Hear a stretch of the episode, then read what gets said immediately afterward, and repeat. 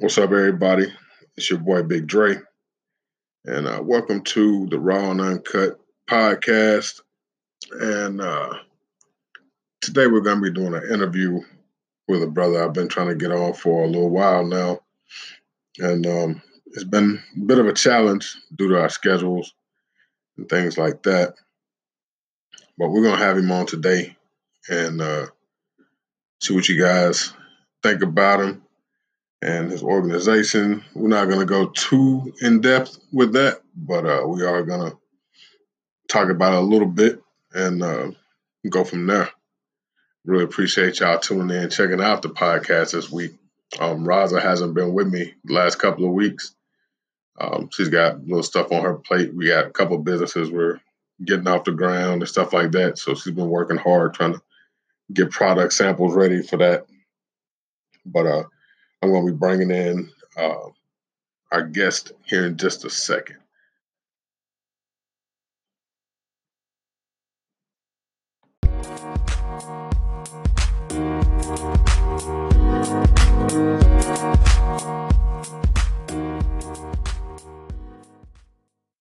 All right.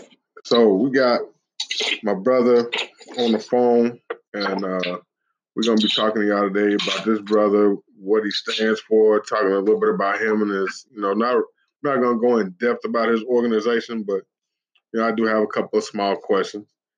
But uh, why don't you introduce yourself, brother? Black Power. My name is General Azrael LeBeau of the New Black Panther Party. I am the regional Mid Atlantic uh, commander, the Mid Atlantic chairman for the region. That region consists of seven states Virginia, West Virginia, North Carolina, DC, Pennsylvania, and Rhode Island. Okay. Okay. So you cover a pretty big territory then. Yes, sir. Yes, sir. Okay.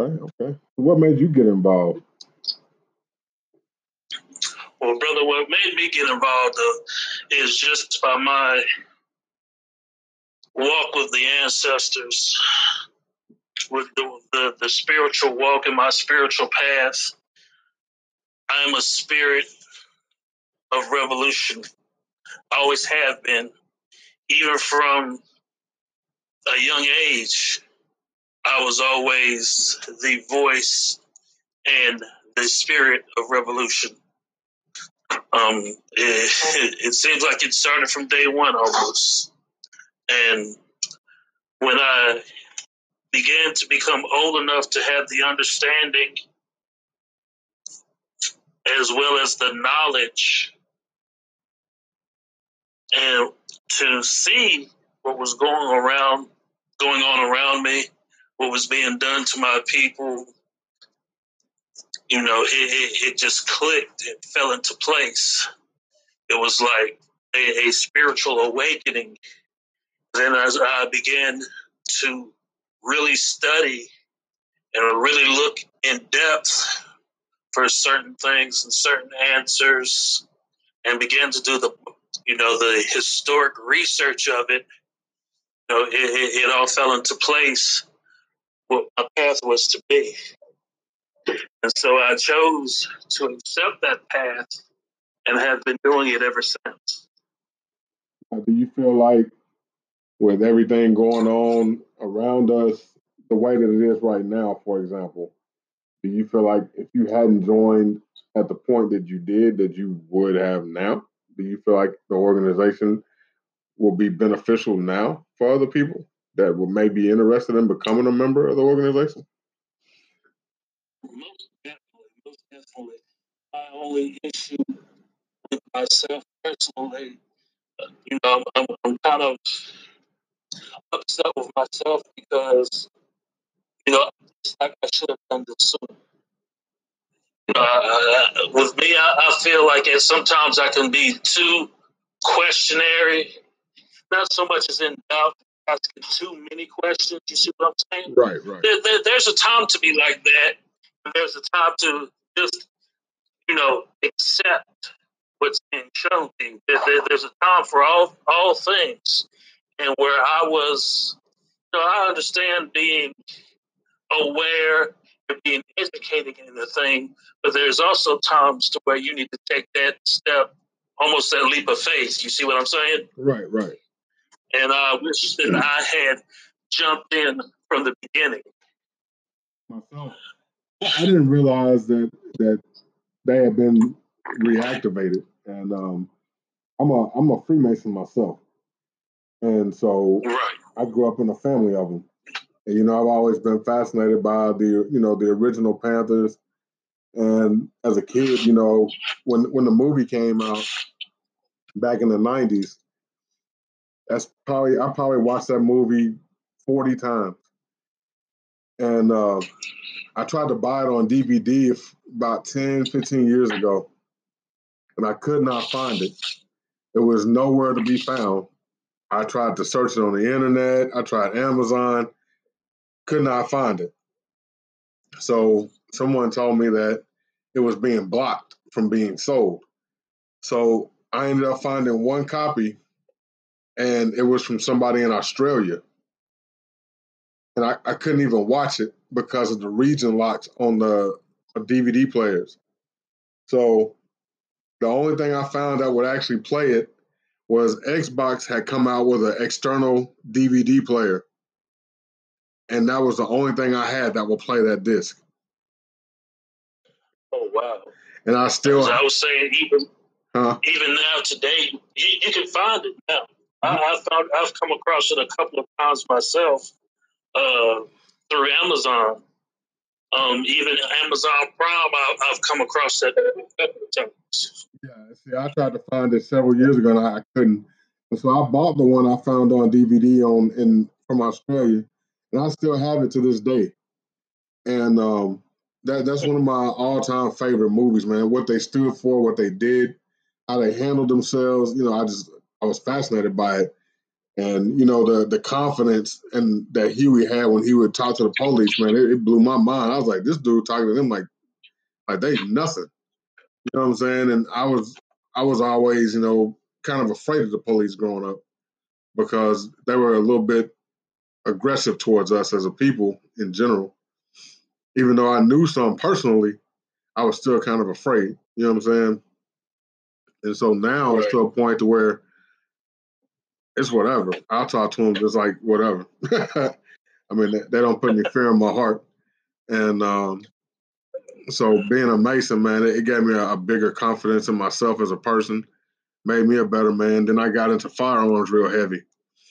I started learning the laws and, and stuff like that. And I'm like, you know, they this is a, a lot of this stuff is information they've been holding back from us because they didn't want us to have it. And so if you do your due diligence and research, you can get it. The knowledge is there. Right, right. in fact, one of the, the biggest things that I, I've heard quoted over and over from you know, I'm just going to call him what he is. I don't believe in sugarcoating. I don't either. But one of the biggest things this devil has said is you, you want to hide something from a black man or us as a people, put it in a book. book. Yeah, yeah, and that and that's that's crazy because he there and it's it's true because most African Americans don't read. Right, right. And even the term African American. I mean, I don't even call myself an African American because if you look that term up, it's still African American. The term itself equals out to still meaning property. You see what I'm saying? Gotcha, gotcha. I always use the term African American because I knew that my great great grandfather was brought here from Africa as a slave. Right and I was actually born here in America. Uh, my great great my great grandmother was uh, part Cherokee, so I've got Native American in my bloodline and actual African dis- heritage directly, you know, in my bloodline that I know for a fact are there. So I kind of yeah. I got a little bit of Native American and African in there. So, you know, it's it's kind of for me. I grew up in a town right outside of Nashville called Smyrna and La Vergne. It's it's La Vergne, Tennessee, and Smyrna, Tennessee. They're basically like one little town connected, pretty much. And um, there's a lot of racism here growing up. You know, um, we dealt with it at school, stuff like that. And but there was a lot of interracial relationships around here too. Um, and I think a lot of that came from the fact that there wasn't many of us as black people here. So we didn't have much to choose from. So we dated all kind of stuff. And uh, I tell people I've been all the way around the around the globe, and I've never left the country. You know, and so people laugh, but at the same time they're confused. Like, what is he talking about? It's like you know, came from an environment. I mean, we didn't really have many options. You know, all, all the people here were related. We were all like, I come. My family was related to six or seven different families in the area. You know what I'm saying? But a lot of us didn't know each other, and it was weird. We didn't. We never really had that bond. And so now that I'm grown, I can see that you know there's a lot of stuff that seemed like maybe they were trying to keep us apart.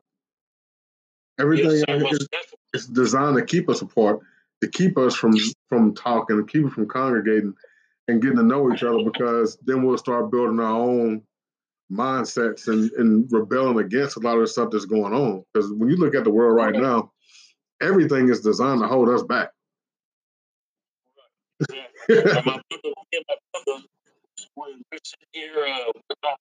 Uh, you know, trying to get it up and running the walls, dry walls, and we were we were having this exact same conversation. Everything that, that is done is, is keep, meant keep us apart, keep us separate. We even got the point where we got on the social media, talking about how social media it's okay to show somebody twerking on social media. It's okay to sh- to to to show us being violent and being, you know, antagonistic and ignorant to each other. But when you put us all on a platform like Facebook and, and we're speaking knowledge and, and, and we're teaching and we're educating and, and truth telling, know, not calling each other niggas and bitches, not arguing, not not not fighting. You know, then it goes against their community standards. Right. You, you, see what I'm saying? But but it's okay to show, you know, and this is a pro- another prime example. A while back, and this was from a TV show. It was from a TV show. It wasn't even real. I posted. I saw a post on Facebook where it showed it was a crime scene. It showed two young brothers. These brothers could been no more than 18, 19 years old. And uh, the caption was some was something along the lines of, "We sit here and talk about having a chopper in the car all the time, but we don't know what that looks like or the results of that."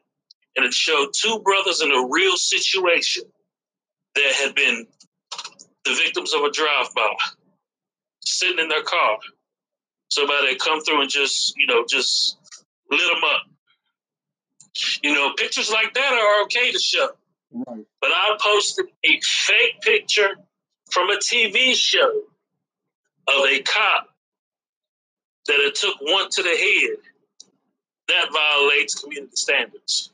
Right. You see what I'm saying? Yeah, so, so yes, it's crazy.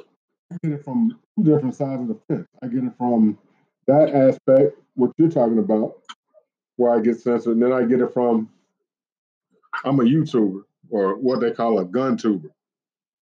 So if I post something gun related, they they mess with me about that stuff too. So I'm like, okay, if I go political and speak my opinion, you're gonna come after me. And then if I go inside of my business world, you're gonna come after me. So I'm I'm kind of trapped on on both sides. So I'm always getting messed with. They won't monetize my YouTube channel. Um, I've had stuff that just the other day. I tried to upload a video and it was speaking truths about the coronavirus and how it was created and, and stuff like that. And right, right. they would not let me upload that video for nothing. That is hilarious. That is funny. Oh my god! I, I, I went through something similar, so I know exactly where you're coming from. Um, and the whole coronavirus thing, the makeup of the virus itself is, you know, quite, quite. It, it I mean, it, it's a damn shame, but it intrigues me at the same time because when you sit down and study the coronavirus, and you know what the coronavirus is, you really realize you know, Brother Malcolm said by any means necessary. But yet it seems like we ignored that and these devils picked that that concept up up because they're coming for us by any means necessary. While we're sitting here arguing amongst each other, killing each other, damaging each other, twerking on social media. It seems like they're the ones who took that up and are using it more than we are. They're, you see what I'm saying? They're more prepared than we are.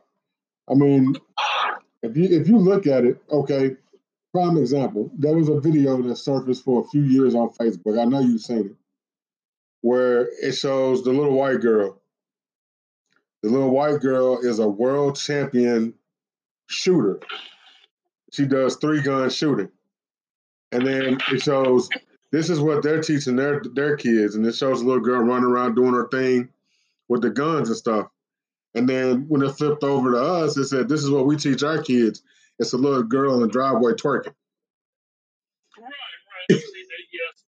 yeah, exactly. but, but, at that time, you can't be mad because the shit is true. Right. You can't. You only get mad when shit is true. Right. You see what I'm saying? And, and that's the thing, man. We, we got to start teaching our kids more than how to twerk. We got to teach them. We got to prepare them. Like Black History Month, uh, my fiance Raza, her little boy come home from school, and you know they were to be out of school that Monday for Martin Luther King Jr.'s birthday. So she asked him. She says, "So who is Martin Luther King? What do you know about him?" And he was like, "Who is that?" And she said, "Excuse me." And he was like, "Is that whose birthday it is today?" And she was like, "Yeah." she was like, "Oh, I asked my teacher whose birthday it was, and why we was gonna be out of school for it, and she said it was just some guy." Are you serious? Yeah. Well, you know what? I got an even better one for you. Someone had posted this on social media, and among our own people, you know, I've heard this time and time again, and I've heard this from comrades. You know, I'm not going to go see the new, you know, Birth of a Nation, Nat Turner movie, or I'm not going to go see, you know, Harry Tubman movie because it reminds Excellent me movie. too much of slavery. Excellent but, movie. But you know what? Which one? Birth of a Nation? Both of them. I had I had some issue with, with the movie Harriet, and I, I don't explain why in a minute. But you know, you hear it all the time. I, am never going to watch another slave movie. It, it reminds us too much of what we went through. But at the same time, the way they are educating us now, those movies are important. Mm-hmm. You know, someone posted a, a thing and they took a screenshot of it where it was other child's homework in history class. And it was making it sound like slavery, like we volunteer, like, you know, like the immigrants coming over to work. Right. That's what it made it, slavery look like. Well, it, was something to the fact of the immigrants were happy about it. They wanted to come over here to work. You know, they came over here by free choice. Right. You know, it, it was that kind of that kind of dialogue. Like we wanted to come over here, and like slavery, like we had a choice. Who the hell you asked? See, right. Who asked to be drugged from their home and chains and shackles whipped and beaten and forced to field perform your fields, pick your cotton, sleep outside and whatever pieces of wood we could stick together and eat whatever scraps you decide to throw to us. Nobody chose that shit. Right. But that's what they're teaching our kids in school, though. See, See what I'm saying? At least their kids are getting something. Our kids here are not getting anything. They don't teach black history at all here.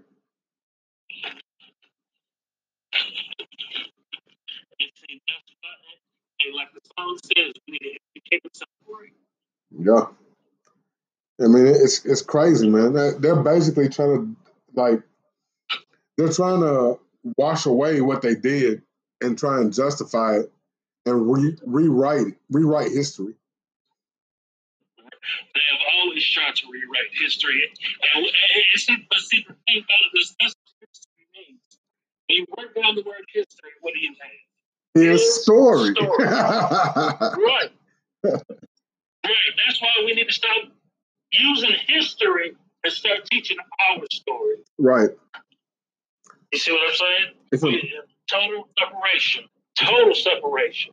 See, people, you know, these kids now, when they watch Panther, the rituals he went through when he was he was buried and went to seek advice from his ancestors, they think, oh, that was that was a cool segment in the movie. You know, you know they just think it's part of the movie.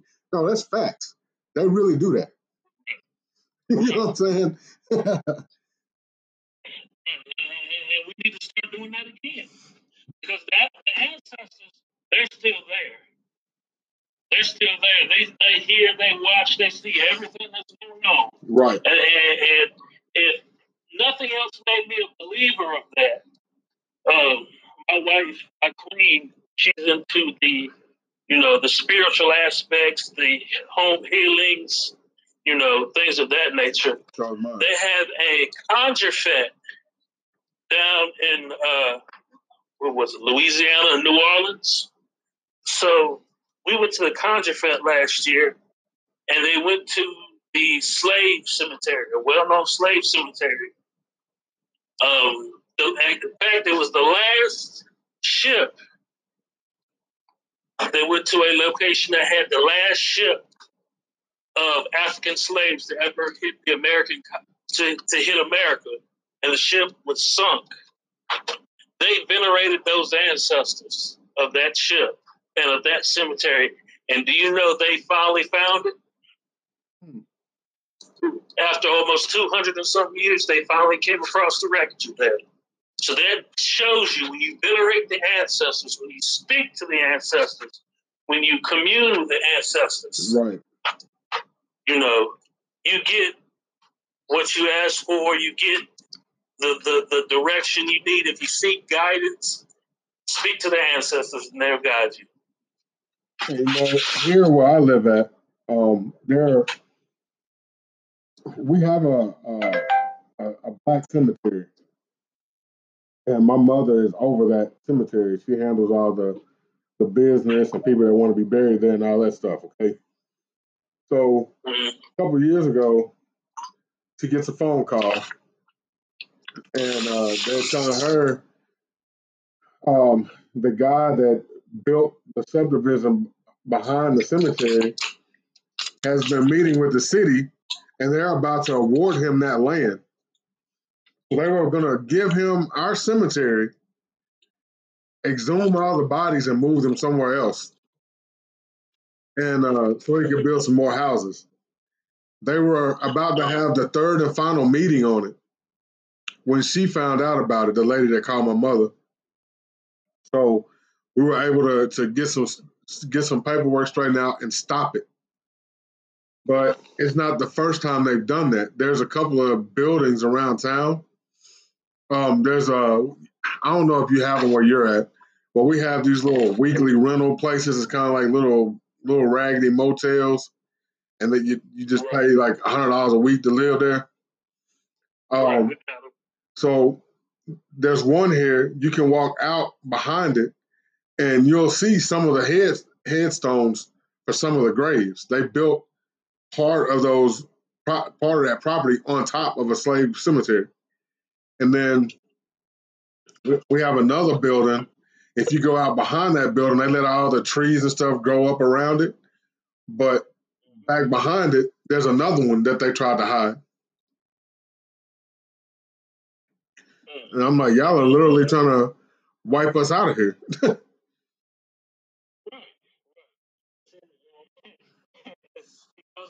conversations with me, you know, Conrad be having. I mean, it's like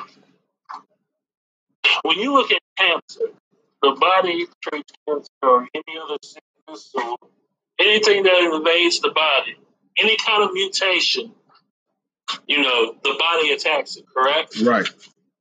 So, white people are nothing but a genetic mutation. That's all they are. And Mother Nature's only going to let a mutation survive for so long before it starts to wipe it out. And you see that now. You, you see birth white people's birth rate rates dropping. There are more dying than there are more being born. Then you got things like ailments and sicknesses, viruses like the coronavirus. and then on top of that, you know, it, anything that the sun antagonizes and, and destroys, you know, the giver of life, if the sun don't like you, what does that say about you? Right. You see what I'm saying? So, hey, they their reign is up and they know it. They're doing whatever they can to to to prolong the inevitable. And that's the sad part, man. They they really are. I mean, eventually, white people are going to cease to exist. To be honest. Exactly. They're y'all gonna. I, I make the right. I make the joke. I make the joke often. Pretty soon, we're gonna just like they had us in petting zoos, and this is the first half of the 20th century. They had black people in petting zoos. Right. So, so that's gonna come around full circle, and we're gonna end up with Caucasian museums.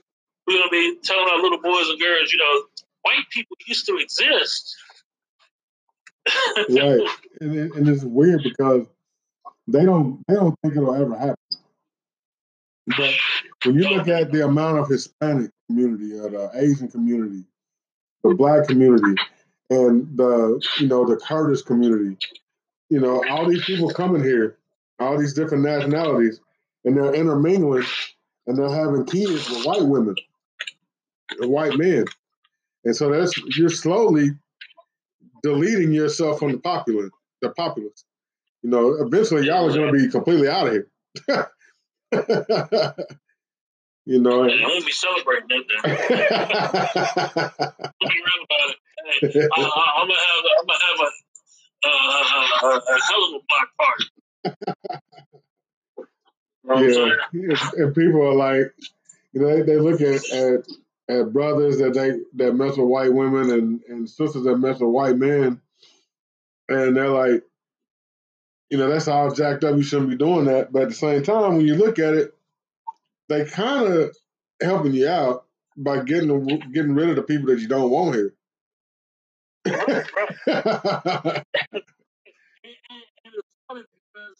actually interviewed white people, you know, and they showed this on Facebook they would they would stop and ask uh, women predominantly, know, what do you prefer, a white man or a black man? And, and one white lady, she was like, I prefer black men. And then they're better kissers, better in bed. They, you know, the regular white stereotypes. Right, they're right. hell of a dancer, this, that, and the other. But one of them made a very interesting point. She said, "We are we are dying out. I want my genes to, or I want my legacy to continue on. And pretty soon, it's going to be to where we can't survive here anyway. Right. See, they know what's happening. They're trying to, you know, like you said, mix with us in hopes that they will be able to survive what's coming. Right. No. So, hey, I say do like they did to Australia, just ship them off to a continent by themselves. Let them themselves off. Yeah, it's, it's just I don't know, man. I guess I get a little agitated sometimes when I look at you know what's going on now, man, and how we're treated. Like the way I, I found you, you know, I'm friends with a, a few of the Black Panther groups around the country, and I belong to some of their their groups or whatever. So you are one of the friends that I made through that process. And uh, okay. so when you made that that live stream that night when you all were protesting the young man that got killed, um, when I saw how y'all were handling that, I was like, man, I want to interview this guy. You know, I want to talk to him. And uh, you know, the more I watched and the more stuff I was looking at, I was like, I wonder if they have a chapter here in Nashville.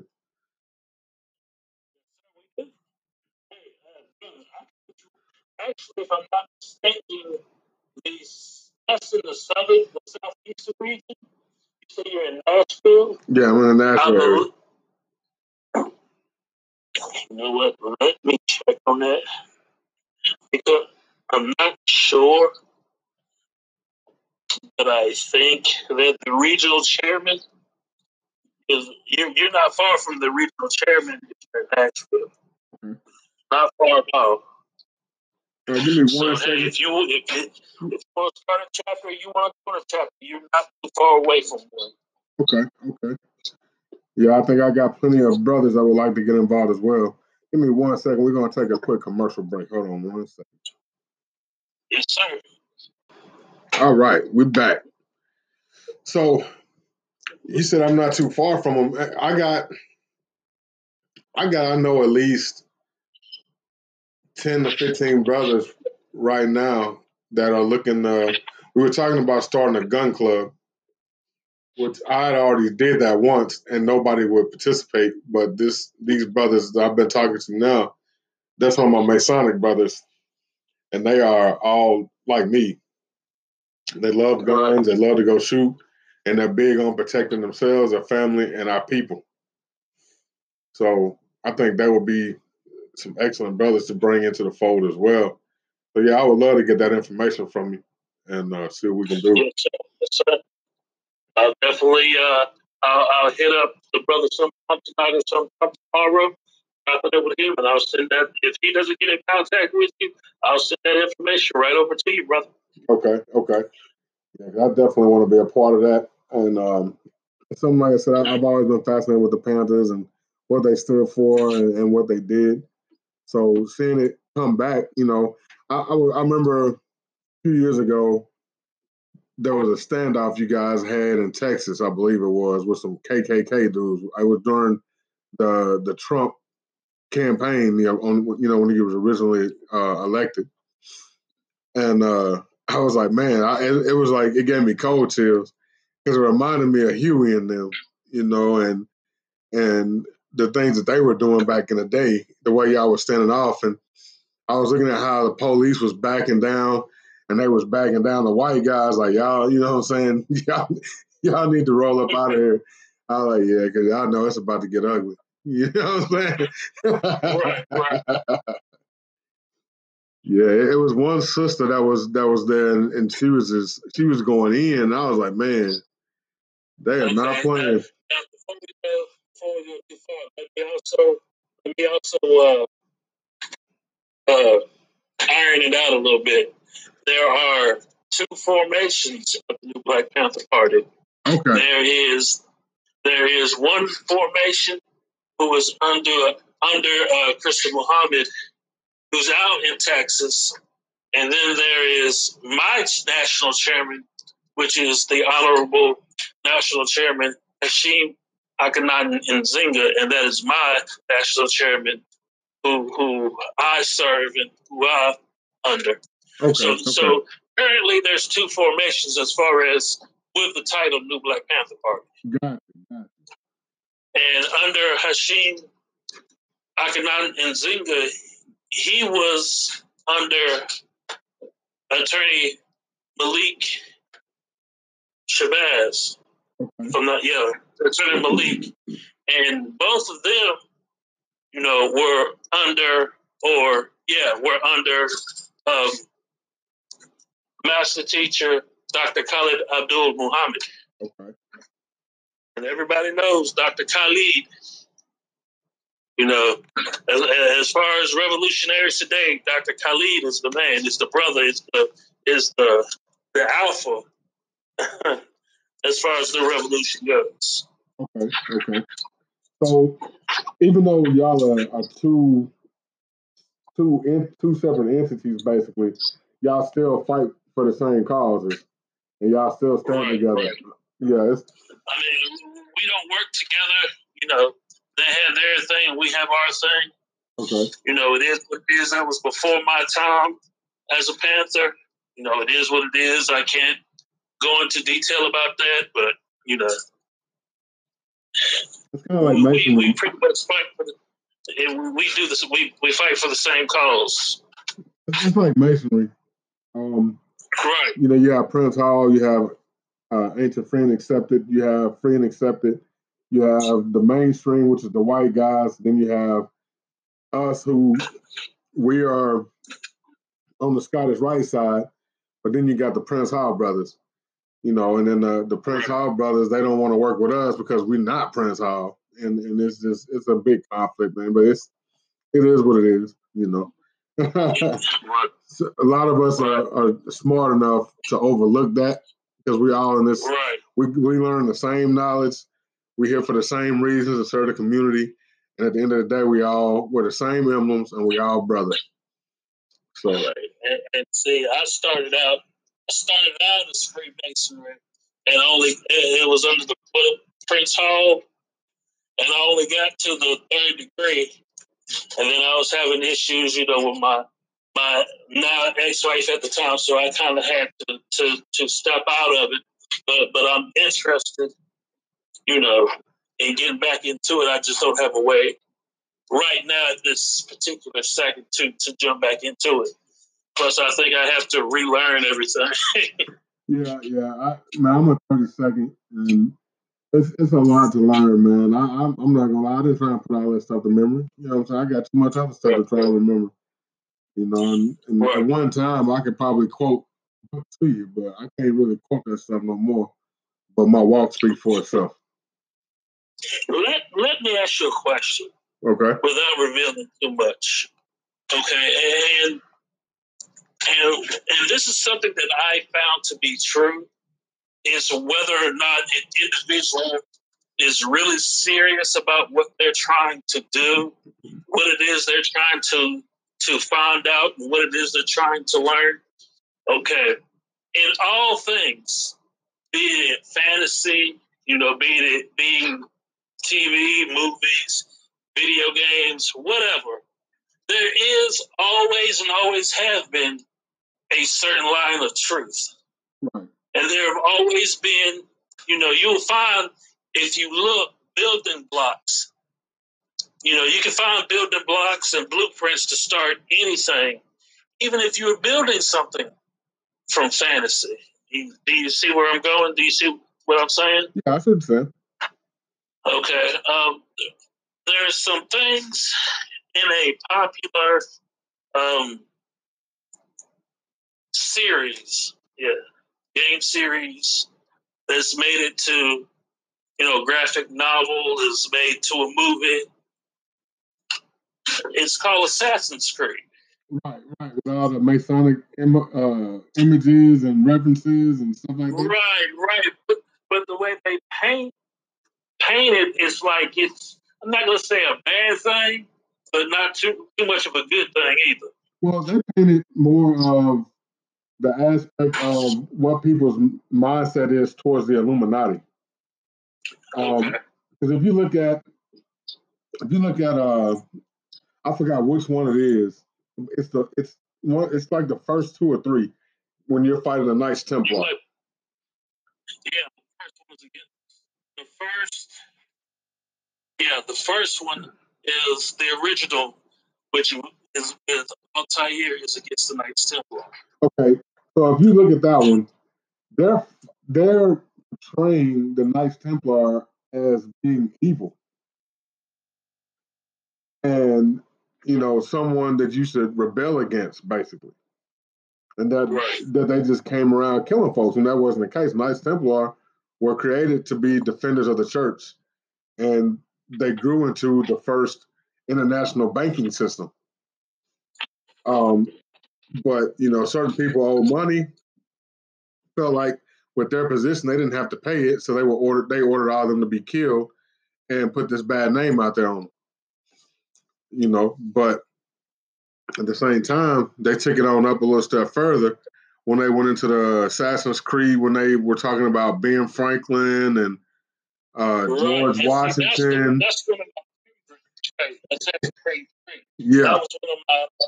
I mean, I played the whole series from Origins to the, the Assassin's Creed and uh, the Sparta. Odyssey is what it's called. I played Odyssey. I played Origins. I played every Assassin's Creed game there is. And I'm, I'm gonna be honest with you. You know, and when I, I, I in my, my personal organization that I'm building, I'm, I'm, I'm pulling from a lot of different things. And one of the things I'm pulling from is Assassin's Creed.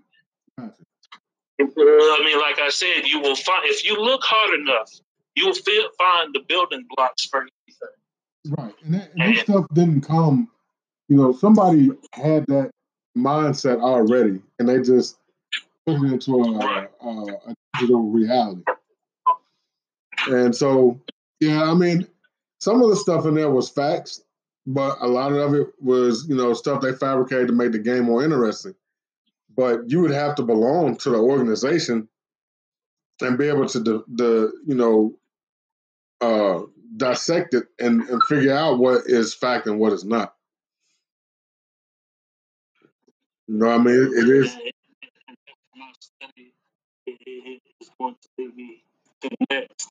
you know, yeah, I mean, there, there's a lot of Masonry and a lot of different things. A lot of people didn't realize that National Treasure was about the Masons, even though they talked about Freemasons all through the movies. And their whole thing was going around searching for the Templar treasure. Um, a lot of people still didn't realize what was going on. And if you buy the DVD of National Treasure, the icon when you're scrolling through the, the menu on the DVD is a square and compass. So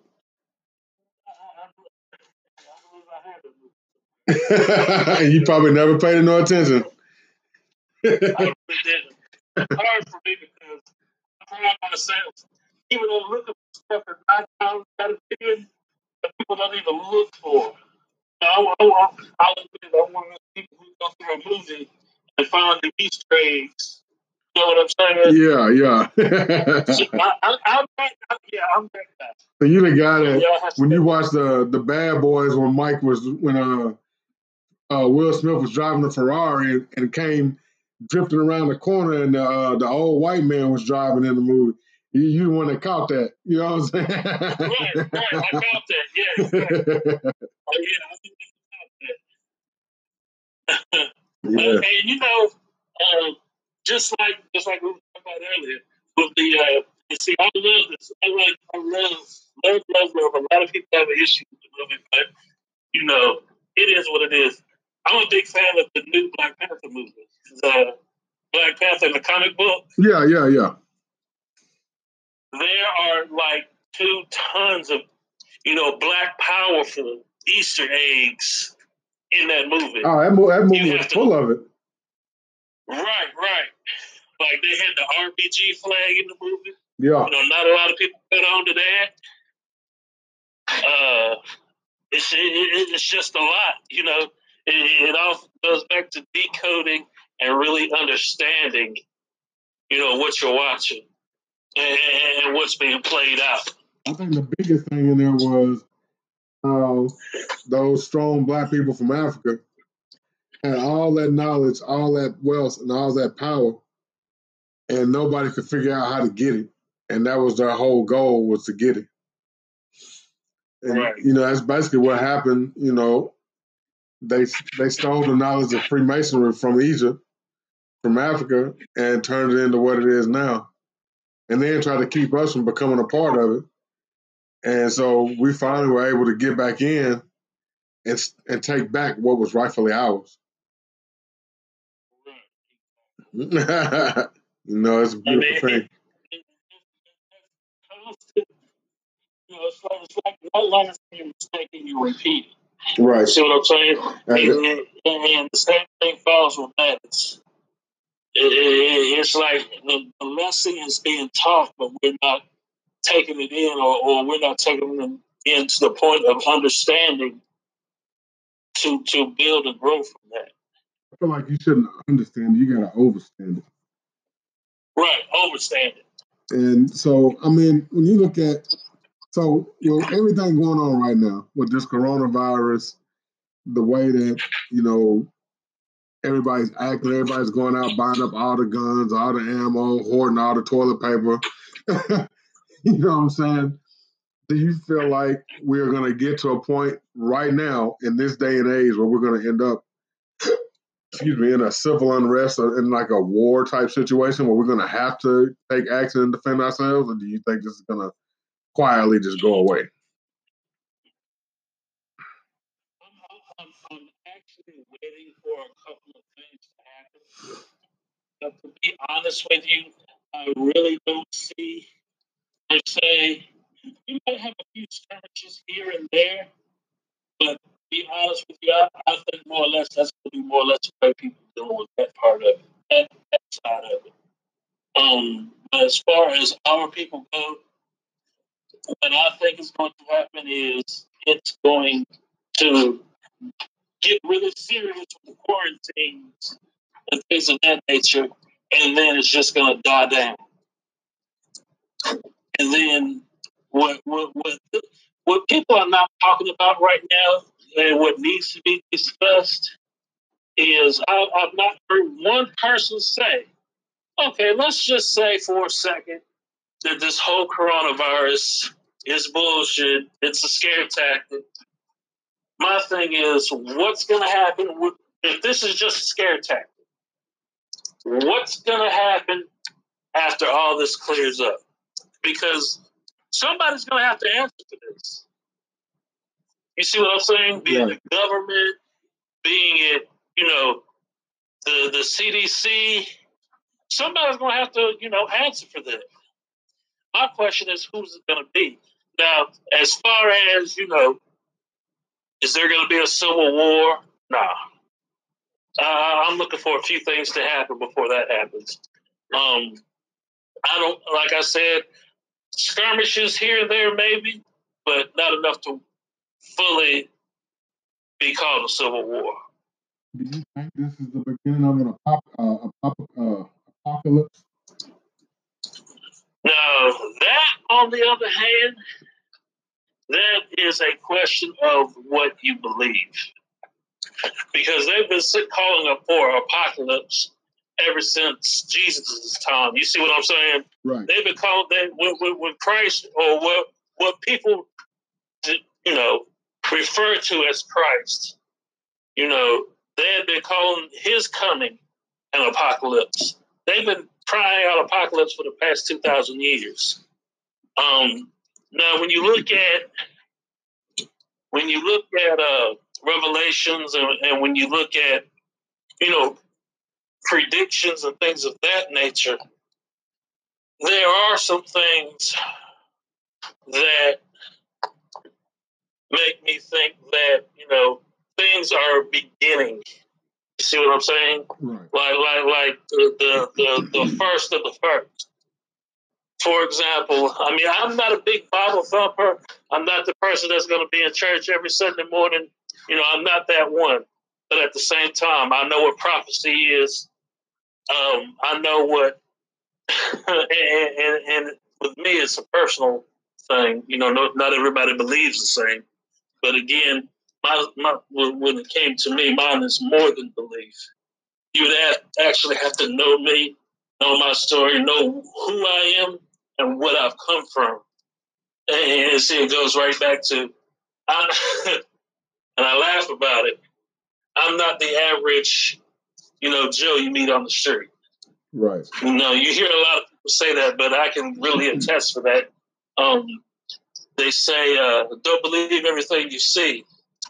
Well, with, with that saying, that goes for double for me. You know, don't believe just because you see me that you really are seeing me. You see what I'm saying? So there are a couple of things as far as the apocalypse goes that I'm attached to that I haven't heard or seen yet. No, you see what I'm saying? And, and there's a certain order to it, and, and, that hasn't even. There are a few things, yes, and then there are a lot of the main things, no. Gotcha. For example, uh, uh, according to revelations and prophecies, a third of everything will die. That's just talking about prophecy, and it's in more than one religion. But if you look at that, that's taking place now. You know, right. birds, all the fowls, of thirty percent. You know, a third of the birds, a third of the animals, a third of the fish and animals in the sea, or the fish of the sea, and then a third of man. Right. Right. Who do we all know is a third of man? That would be White people. I hate to say that would be white folks. yeah. So, so, so you know that that part, you know, there is some truth to it. But as far as a full apocalypse, no, not yet. Now think about this. Have you have you been watch following this this coronavirus stuff? In the beginning, no black people were getting it. And it actually came out that the Chinese government, doc, their doctors were saying that we were pretty much immune to it. Exactly. And then once see what they're not telling, what they're not telling is we, and this is what white people are, are quarantining us for, and this is what they're afraid of. We can get the virus, but it doesn't affect us. We are it gets on our skin, it gets on our clothes, gets in our hair, whatever, whatever it's not going to affect us. Whereas a white person come in contact with one of us who's infected but not infected but not affected, you know, they'll get it. You see what I'm saying? Right. Perfect example of that. During the early 20th century, there was a woman named Typhoid Mary. Ever heard of Typhoid Mary? Uh, no, I remember hearing about her. She was affected with the typhoid meaning she carried the virus but was not affected by the disease itself. Yeah, she didn't have any anybody who got into the vicinity of her caught the disease. That is the same thing that's happening here. We're immune to the disease. Now, you might hear one or two of us dying, but that's because we are, our immune systems have already been compromised by something else. Well, the, the, most of the people.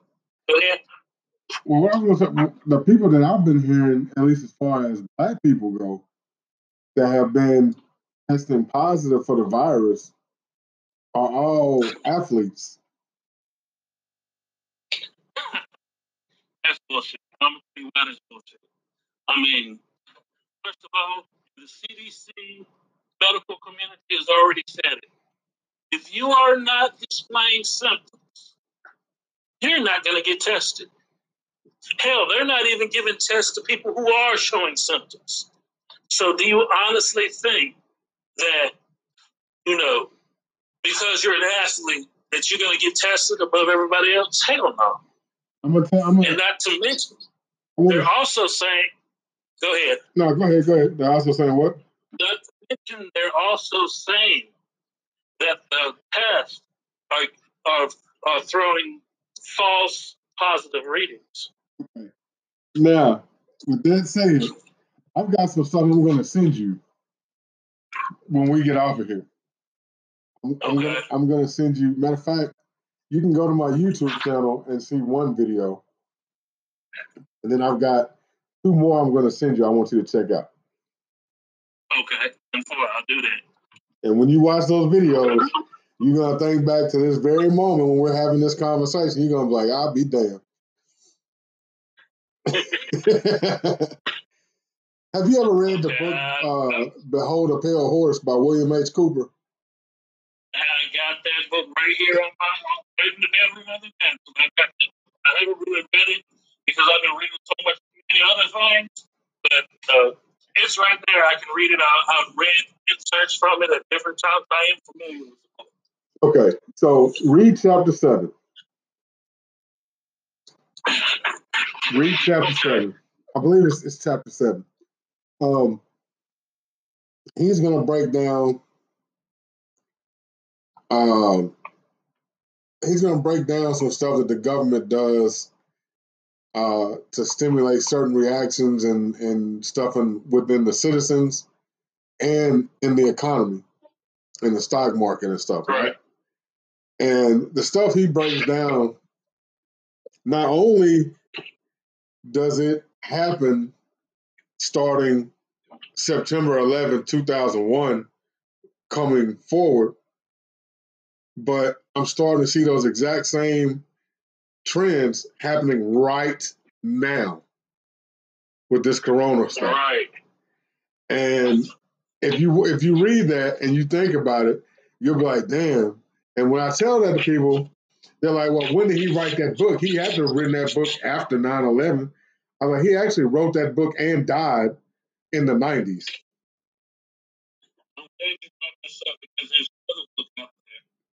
It's called The Eyes of Darkness. Okay. This book was published. This book was published in 1981, and the book goes predicts the exact year. The book says in 2020 there will be a pneumonia like Yeah, that's, disease. that's the Dean Koontz book. yeah, Yeah, I know what talking about. so the exact same thing. But you know what's funny though? Dean Koontz is an author. He writes he writes novels. So Right. he wasn't even trying to predict anything. He was just writing in the storyline. And it just so happens Right, right. that what he wrote matches perfectly to the disease and the year of what's going on right now. I call it the Simpsons effect, Yeah. where, where you, you read something or you watch something like Simpsons, and it's like Right. they predict shit, and then it happens. right. Same thing. You know, well, to me, that's something I it's, it's to me it's more of okay well this is already out here and people are already thinking these things so let's just go ahead and do it and they'll think oh they'll be so focused on trying to figure out how this person predicted this that they won't pay attention to all the other shit we got going on in the background trying to screw them in the back Right. It, it, it's, it's hand quicker than they are. right You know, watch what this hand does while the other hand does this. All smoke and mirrors exactly. yeah so Exactly. they they do something and then they create a distraction. Well, we did this and we're about to do this, but we need to get their attention on this so they're not paying attention to us over here. And it works every time. right, right. And it also goes to the effect of, you know, it's kind of like a child. A child will push you to see exactly what they can get away with and how much. See, that that's what you focus on, how much they can get away with Right. before, you know, something happens. I tell you what's funny because if you look at, like, you know, the last several months we've been having an issue with these damn gun grabbing Democrats trying to take everybody's Second Amendment away from them, trying to take everybody's Right. guns. Have you not noticed that this happened at a time when everybody's rebelling against this whole thing, and now Exactly. now they're coming in doing this. Okay, well, everybody's focused on coronavirus. Now let's start shoving these gun laws down their throat and getting and passing them through while they're not while they're distracted. Exactly. And you you forgot something. What's that? You forgot to add the fact that this is the year of an election. Oh yeah, Time there's a major election, something fucked up happens, or they do something to grab the, the, the attention of the public. what did, what, did, what did Donald Trump just do? Not uh, over the weekend or over the last couple of days. He said that he's he considers himself a wartime president, and he he he enacted um, this as a uh, national um, emergency. So he's invoking rights and privileges that he's given, which he knows will keep him in office automatically for another four years. You know what I call it? Uh, Star Wars, um, um, Palpatine. Oh, Palpatine. If you, I'm, I'm a big Star Wars fan. I'm sorry, I'm a big Star Wars fan. oh I'm you good? You good?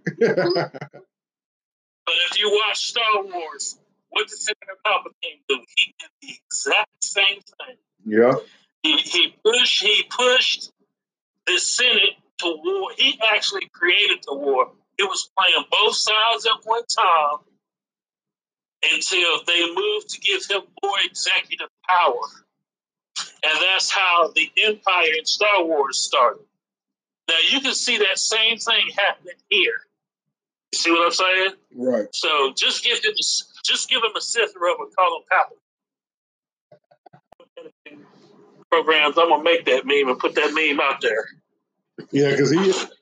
I mean, at the same time, when you when you watch the stuff that I'm going to send you, and then you start thinking back to the last few days and the last couple weeks of some stuff, how how Trump has been moving with certain things, some stuff is going to make sense to you, and it's not Right. going to be the the outcome that he's going after is actually not a bad thing, but everybody's going to disregard it because of who he is. They're not even going to they're not going to catch what he's doing and why he's doing it. Right. But when you watch what I send you, even though I don't like the dude, when you watch what I send you, you're gonna be like, okay, I can see why he did this. I can see why he did that. You know what I'm saying? And then there's gonna be some other pieces that's gonna start falling into place. And you're gonna be like, I'll be damned. What what, what what just started rolling out in the last uh last year? As far as on a a, a, a, a telecommunications format. The, the 5G. Remember that when you start watching these videos. Oh, oh, oh, brother, I'm already there as far as 5G. Uh, but the, the, the thing that our people have, they have a misconception about 5G. And, and let me explain that. Every time you hear about 5G, one of the main things that you hear about is radiation, correct? That, that, that is the biggest fear about 5G. It puts out this, it puts out the, the, this, this radiation, it does this, it does that. Okay, people, let me explain something to you, and I want those in the back. I want those in the back paying attention to this. White people and black people are not the same people. How radiation affects Jim Bob, it affects Brother Hakeem different. Radiation activates our melanin. Yeah, It's called U5 melanin. And if you don't have that U5 melanin, same thing with the sun. You're going to get roasted and toasted. It's the same thing with this 5G. that's This 5G is activating our melanin. You, you're going the wrong You way what with it. saying? You're going the wrong way with What it. you mean? What you mean? I'm going the wrong way with it. Yeah, yeah, yeah. I wasn't going on that level with it. You, when you watch what I Uh, send you, see, that's what I understand. yeah, yeah. When when you watch what I send you, it's gonna make more sense to you. it's gonna make well, more see, sense that's to you. I understand it. Because I mean, you know, people are black people are afraid of radiation, but they don't know it affects us different. Now this is Where gonna kills white folks. Now this, this is gonna talk about how 5G, the radiation of 5G, the effects it can have on the body. It does talk about that in one video, but it ties in to the second one I'm going to send you, which ties 5G into uh, a certain location where this virus was said to come from. See, there's speculations places where the came from. the main one and the one that just watch what I, what I send you. Okay, I, I got you. I got you. when, you watch it, you're gonna be like, "Well, I'll be damned." Okay, yeah. See, you don't turn me on to some shit. I'm gonna have to. yeah, yeah, You yeah. see, I, I, I, live in, yeah, I kind of went in a completely different direction. I see where you're. Yeah, yeah, yeah. I feel where you was coming from. You're right, but I was going a different route with it. It's a little bit different. Right. yeah, you know, our skin protects us from a lot of different things. You know, man, that melanin is a power, some powerful stuff, man. Right, right. It's crazy. And, and I, you know, I just sit back and listen. I heard a white man the other day talking about, you know, how, how they built the pyramids and shit. I'm like, dude, you can't even go on a damn beach 20 minutes without blustering up. How the hell did you build a pyramid that took years? And they didn't have sunscreen back then, bro. you, you feel me? I don't remember being, I don't remember looking back in in in uh, the ancient archives and seeing no mention of a white man building nothing in Egypt. Right, right. I mean, see, I've, I've been. You know, that's one of the things I'm proud of. I mean, my bloodline consists of Egyptian, so of course, you know, just like just like a devout Muslim, I had to take a trip over there. Yeah, I can see you got some light skinned brothers in your family. Bro, hey, my birth mother uh, did some research and she really dug deep and had other people helping.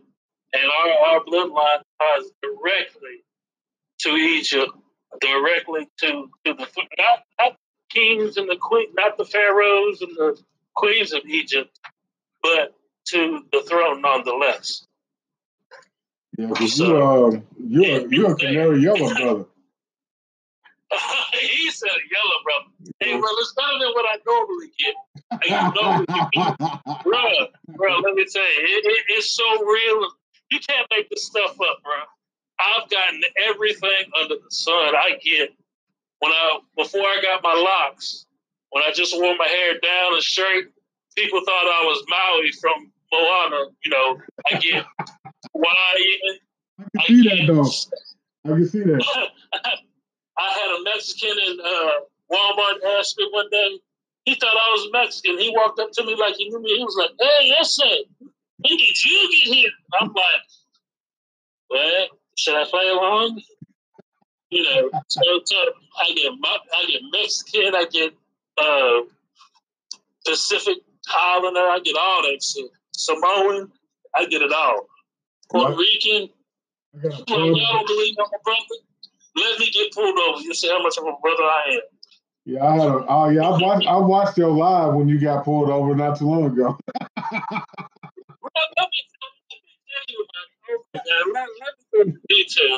And the funny thing is, when these cops pull us over, they don't realize that some of us know our rights.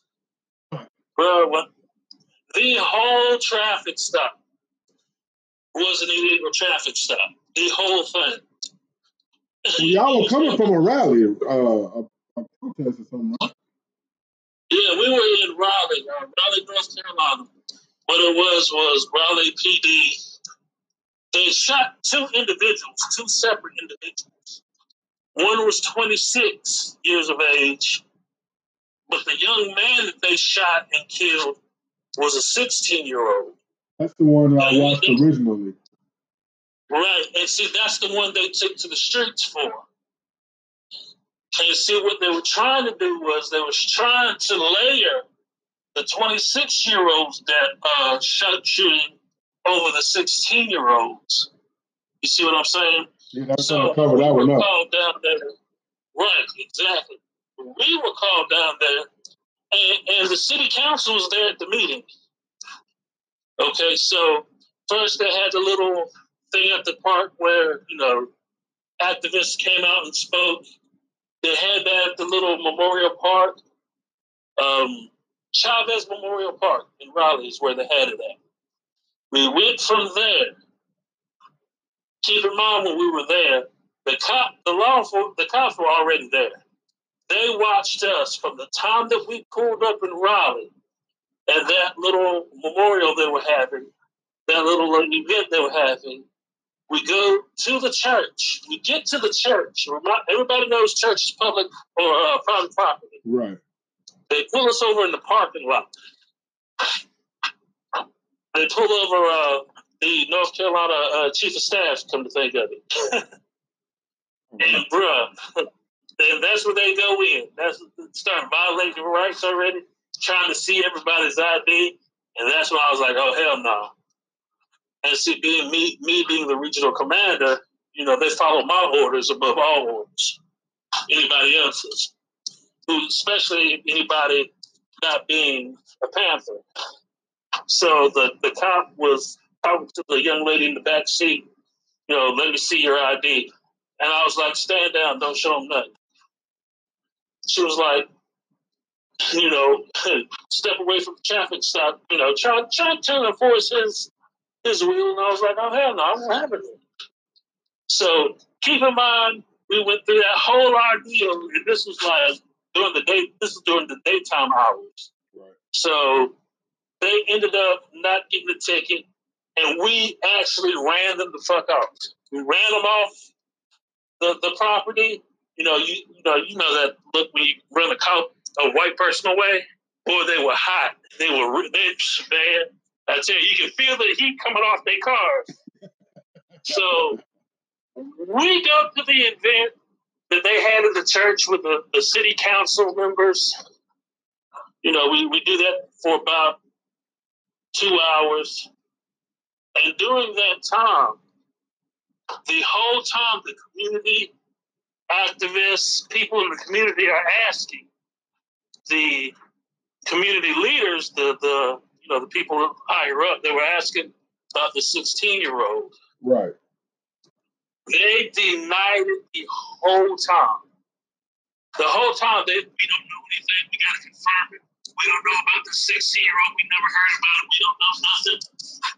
The second we drop his name, the atmosphere changes. You see what I'm saying? Oh, all of a sudden now, now they know who he is, this, that, and the other. And it turns out later on, the next day, they finally do release everything about the incident. You see what I'm saying? Hey, hold on, hold on. Hold on, your your whole sound changed, your whole volume changed. Oh, well, probably because I'm. Yeah. Needless to say, can you hear me now? I can hear you, but you sound like uh, like you're on speakerphone, like you're away from the phone or something. Like before you were like like you were. Like,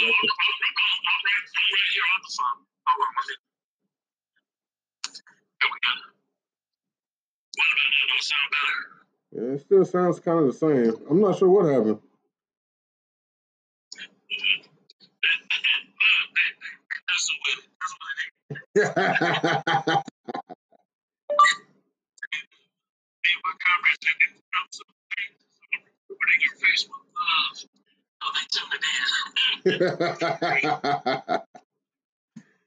yeah.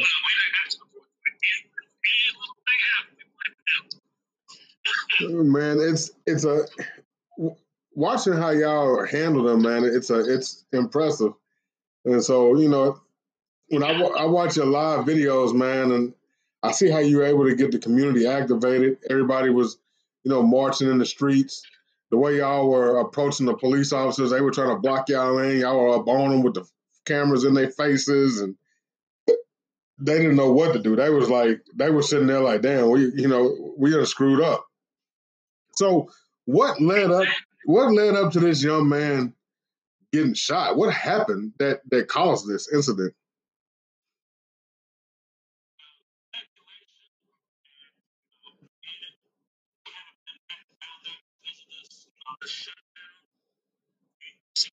Right.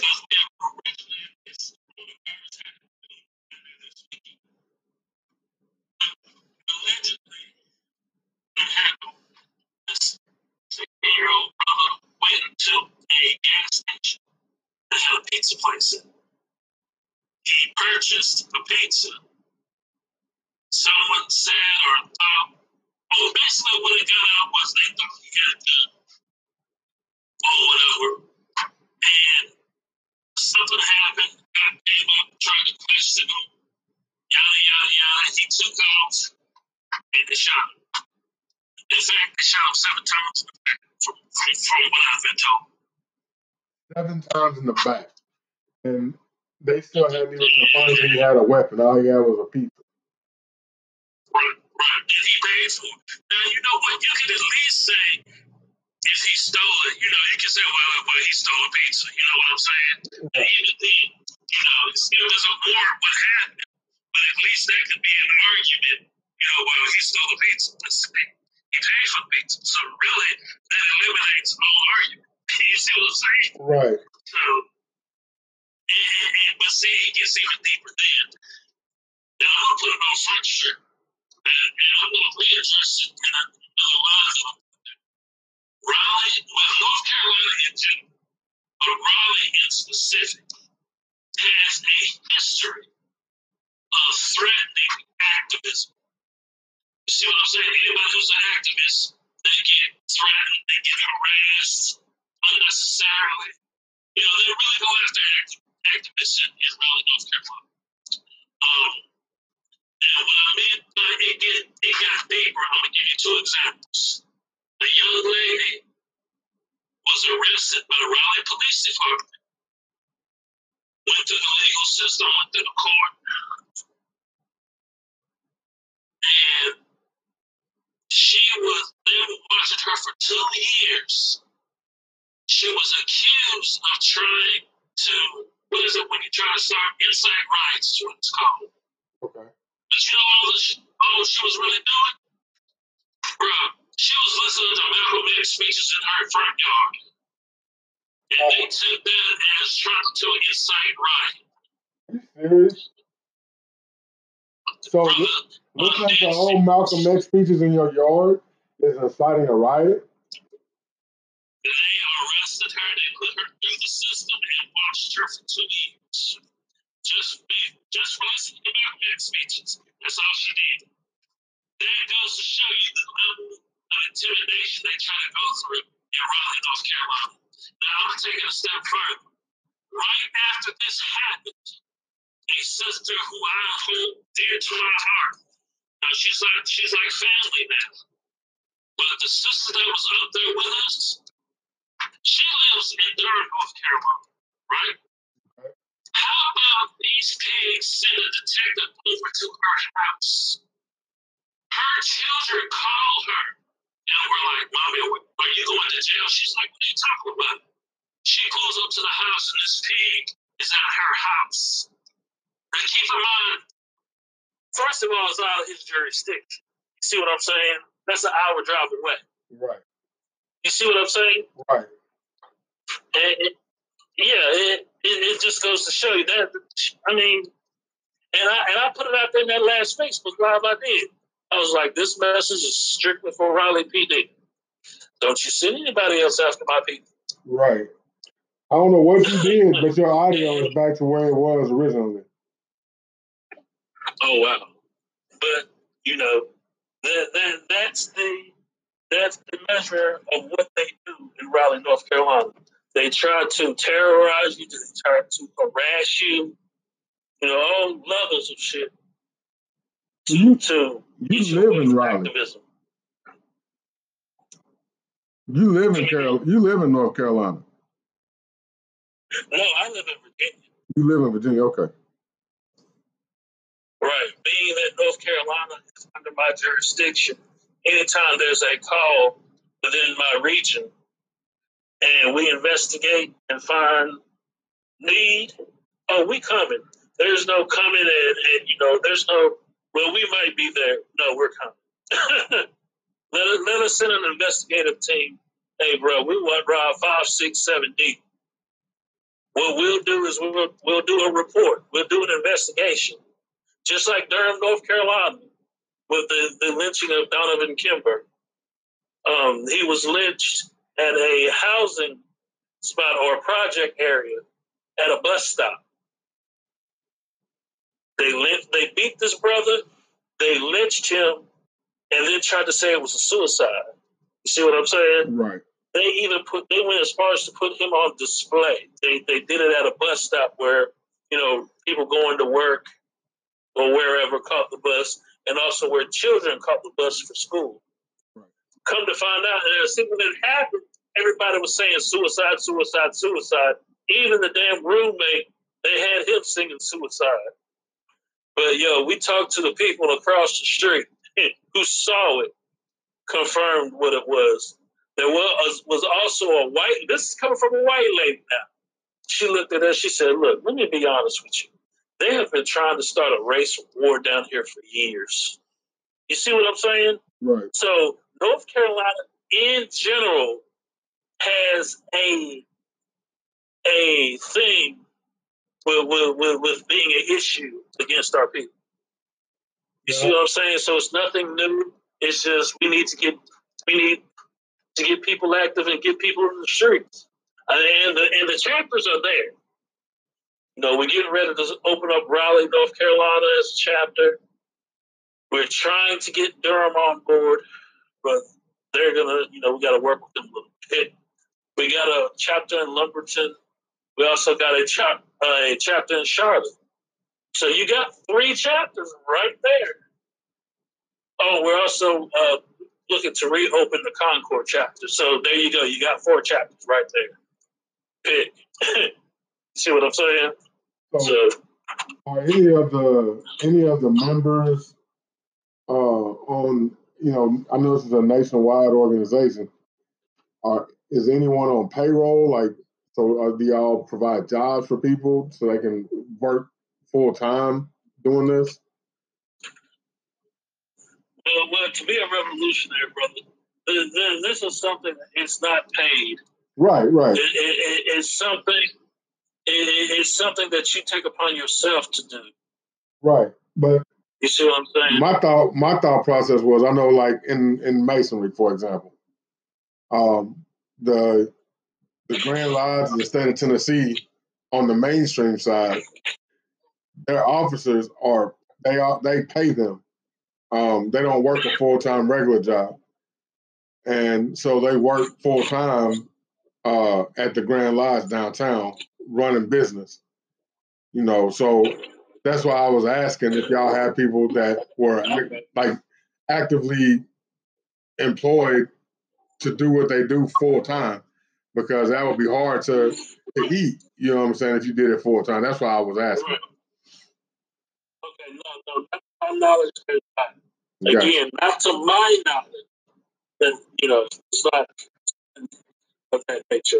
That's, that's a hell of an idea, but no, not, not to my knowledge. Yeah, because I was thinking, you know, like you talking about the National Investigative Team. I was like, well, if you had, you know, if you paid somebody a salary where they wouldn't have to worry about feeding their families, they could do it, you know, full time, like an actual job and and be able to travel and not worry about well how am I going to pay my rent? You know, how am I going to feed my kids?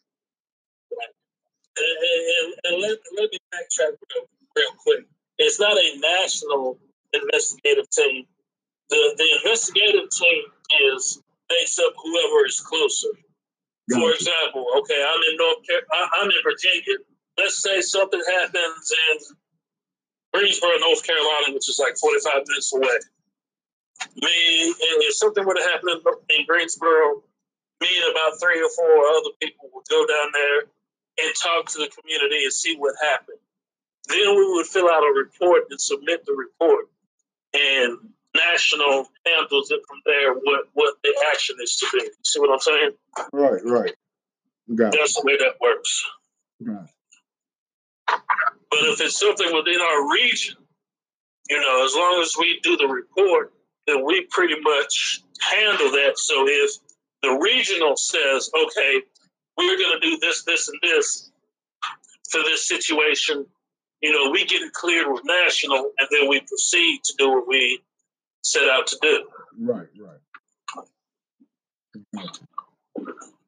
Yeah, I, am definitely uh, interested. Um, you know, everything you, come to, you know, being a revolutionary or you know, a Freemason you come with your own will and accord. Um, so it, I mean, that's definitely something I understand. I know um, my fiance and I we have a couple of businesses. You know, we just opened up a, a embroidery business, and um, she, we embroider shirts and stuff like that. Um, whatever you need done. And then uh, we also print T-shirts and stuff, and then we have a clothing line called Amani Sabali And um, Okay. yeah, we're that's something we're getting into is doing patches. Um, yeah, so we're we're we're we're uh, looking to do a whole lot of different things, and, and patches is definitely something that she's been wanting to do. Um, the embroidery style that she uses uh, is definitely perfect for a patch. Uh, she just like she does uh, my lodge. We have uh, our own shirts that we have made for our lodge, and she does the embroidery on those. Okay. Yeah, so I'm gonna. Uh, I'll, I'll send you some pictures of our shirts, and uh, you can see, you know, the quality that she uses. And, you know, you might want to talk to her about y'all's patches or whatever. Because I was looking at y'all's patches, and uh, I was like, she could do those. And uh, so I, I think that I think that would be a, a good situation. Um, and y'all's patches, as long as y'all have the artwork, um, then we can work it from there. But so, like, do y'all have? Um, now you live since you live in Virginia. Do you ever go into DC? Yes, yes. We have a chapter. DC, DC is under my jurisdiction, and I have a strong DC chairman down in DC.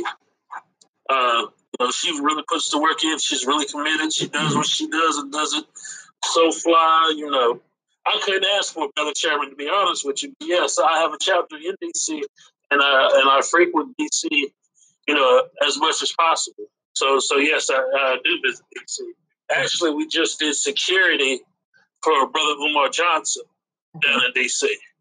Yeah, I have a family in DC, and um, my cousin and her husband they live in well, actually I think they live more in Maryland, and they they commute over to DC. But Right. she works for the CDC. within my district, too. Yeah, she works for the CDC, and he works for uh, Homeland Security. Okay. Yeah, so it's that I've always wanted to go up in that area. I've never been up there. With my with my full time job, I do uh, deal with some of the the governments in that state, uh, getting permits and stuff situated for the truck drivers, but it's not somewhere where I could see myself living per se. Because I feel like from what I, from what I've heard, it seems like it's really communist up there. Right. That's not the first time I've heard that. Yeah, I've heard that uh, from several different people. So I don't think it's somewhere I would want to live, but I think I would like to go up there and visit. You know, tell your audience to stay tuned for my podcast. Right. I'm still working on it. You know, I, I'm a perfectionist, so things got to be absolutely perfect for me. Yeah, I'm the I'm the same way, man. And uh, I, we've had some technical issues here and there, but I'm I'm trying to work through this system and figure it out. And uh, it's gonna be going forward. Uh, we're gonna be doing a video podcast and everything. So, well, why don't you tell them more about your podcast and you know the name of it and what you're gonna be talking about? Give them give them some some feedback on it. Right. Well, the name of my podcast is Revolutionary Black Revolver. We keep it 100% real, 100% revolutionary, 100% all black, 24 7, 365. There ain't no sugarcoating. There's no censorship, no tiptoeing through the damn tulips. Hey, we keep it real. We, we talk about the, the, the, the real facts. Revolutionary, black, black powerful. That's what's up. Uh, I know you're, of course, I know you're on Facebook. Um, why don't you give all your social media platforms so they know how to reach out and you know follow you, see what you got going on, or get in touch with you if they needed to. Well, you can always follow me on my my Facebook page, Azrael LeBeau, or you could uh, uh, follow me on Revolutionary Black Revolver. I'm still working on the first Facebook page. Um, follow me on Instagram as well. I'm on the ground. And that's about it right now. Okay. I, I got a lot of a lot of work to put in. Yeah, it is a lot of work, man. Because I, I handle uh, a Facebook page for or Armament, which is uh, our gun company. Um, if you don't know, uh, my fiance and I have our own um, AR platform coming out close around the end of the year. Um, we're testing out a prototype now. It's called the Anubis 224. yeah.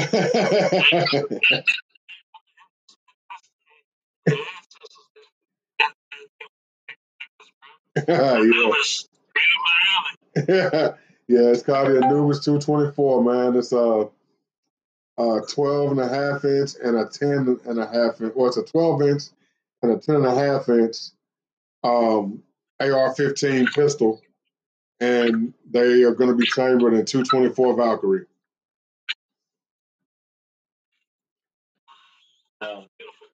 Yeah, man. You know, it's something different, man. Everybody does the same thing. So this is the world's first 224 Valkyrie pistol line. Yeah. So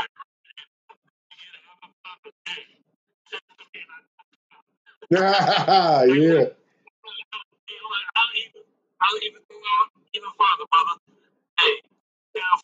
quarter. All right, all right. I'm gonna hold you to that now. hey, hey, I'm holding you to that. oh yeah, yeah, yeah. I got the. I I got the prototype laying back there now. We I was I was carrying it around with me today. I know. Yeah, it's it's nice, man, and I definitely definitely let you know once we get official. We got to get that FFL paperwork right first before we can start putting them in production and selling them. Um, so that's that's what we're working on now is getting the FFL. Um, we've already locked down the barrel manufacturer. Like I said, I've already got two prototype barrels. Uh, we've already picked out all the dimensions and everything for the production barrel. Um, I've got I've got everything already laid out, man. I'm just waiting on that, that FFL paper to get here.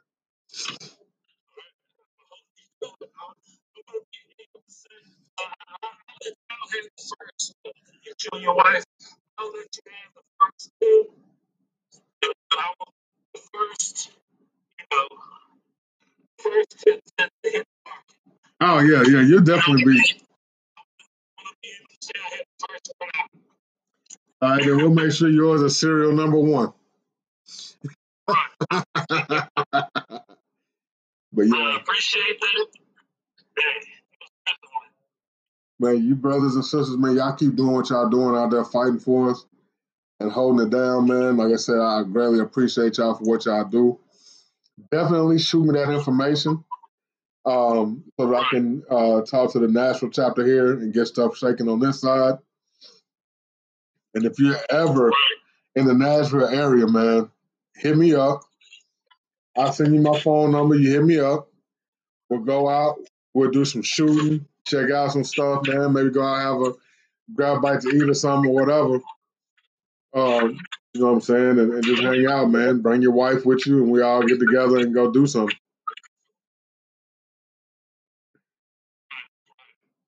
Me uh, switch over. See, when I'm out in the Panther pad, I have to turn my Wi-Fi off. When I walk back in the house, I got to cut it back on. Gotcha. Gotcha. Yeah, so like I said, man, whenever you're in Nashville, come holler at me we'll definitely get together. I got a, a range I love to go to. My my girl, she love going there too. It's um it's out in the country, up on top of a mountain. And uh, it's called the OK Corral. And you can go out there and shoot all day for ten dollars. So we'll take you up there in the mountains. Right? Definitely, definitely. All right, my brother. You have a blessing, man. We're fixing to shut this show down for the night, and uh, we'll definitely talk to you soon. We're definitely gonna have you back on, and um, I want to uh, find out more about other stuff you got going on within the community and stuff like that. So maybe we can try and come out and, and support you guys.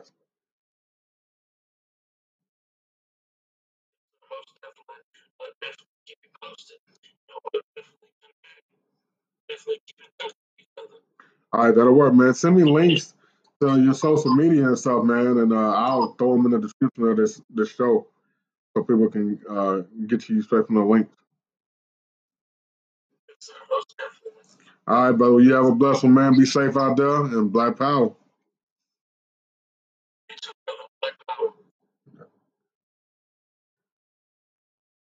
Y'all heard it. He had a great show. The guy, he's a great guy, man. Y'all check him out. New Black Panther Party. Check out Azrael on all his social media. And uh, you know my social media. It's all in the link below. Roz's information. You know, all of our stuff is in the in the description. So y'all check us out, and we'll catch y'all on the next one, man. See y'all next week. Deuces. Most definitely, brother. I mean, from what I've seen, it, it's definitely an interesting place to visit. You're not going to get bored, that's for sure. now, what's it like in Virginia? How do you like living in Virginia? Have you ever considered maybe coming down south? Brother, I got family in Georgia. I've got land in Georgia. In fact, the whole goal is to get to Georgia at this point. Got you. See what I'm saying? But as far as being in Virginia, it's a Commonwealth state.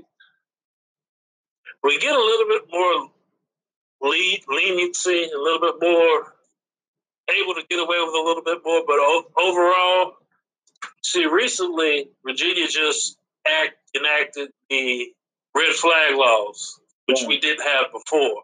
Right. So you know, but as far as a Commonwealth state, there's a lot of stuff. There's a lot of things that are fucked up about Virginia. You know, but I make it work. I do what I do. Hey, wherever I am. I mean, it's decent, but it's we, we trying to get away from it. Feel me? Where yeah. I live at, it, it's more of a place for retirement. You know what I'm saying? Right. I live in a city that's like what, forty eight percent black, okay, forty percent white, I believe, and then a certain percentage of Spanish, and everything else is whatever's left over. I used to have those statistics statistics down packed, but you know, I, have been busy a lot, so I kind of slipped a little bit. But yeah, man. Well, I'm here as far as my city goes, do what? I said here in Tennessee, it's pretty light. Oh, okay, okay. Yeah, it's pretty light there. Georgia, y'all got a, they got a, is she, is she the governor, that black lady? Uh, of Georgia? Yeah, is she the governor? I believe. I believe so. The one that tried to pass some crazy gun laws? Yeah, that had to be Georgia. Because we got a, uh, we do have a old dickhead down who, who tried to pass some bullshit, but it didn't fly. you yeah. see what I'm saying? It didn't fly, so. Yep. Uh, we, we, we, got one sitting there too. We're, Tennessee's a state full of gun nuts. Like our governor, he he's big. He's a big two way guy, and uh, he's actually got legislation floating around right now trying to get pushed through uh, to make us a um, uh, trying to make us a um, oh my god, the word just flew right out of my head. Constitutional carry state. Okay. Yeah, so and that's the governor doing this. And then we just passed a new law to where, you know, previously to get your carry permit here in Tennessee, we don't have we didn't have a hang we didn't have like a, a, a carry permit and a separate concealed carry permit. We just had the handgun carry permit. You can carry concealed, you can carry open, um, whatever, however you want to. Um, but starting January 1st of 2020, a new law went into effect, and the new law with the old permit, you had to take a, a eight hour class. So you had to have a four hour classroom, and then you had to have four hours on the range, and you had to put down at least fifty rounds. Well, with this new permit that they added, it's a concealed carry only permit, and you don't even have to take the shooting portion of the class you can actually take a 90 minute online class and get the permit.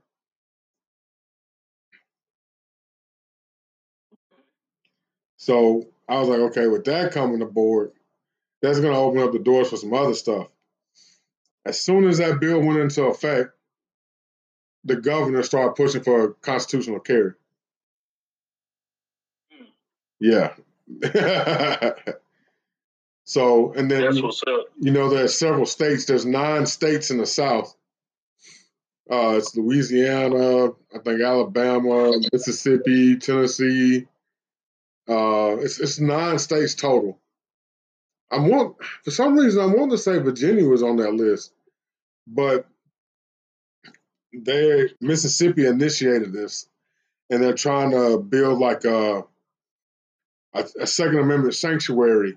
And if you right. were, yeah, Virginia was on that list. Okay. Okay, so you know what I'm talking about.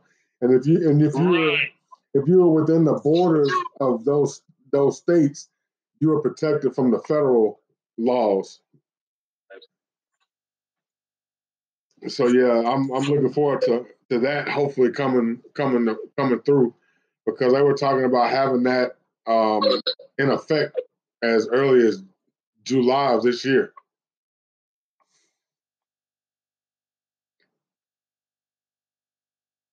Okay, okay. Yeah, so I, I thought y'all were on that list. Now, as far as your your Second Amendment stance, where are you at on that? Are you uh, are you like me? Are you gun a gun nut like me? I'm gun crazy.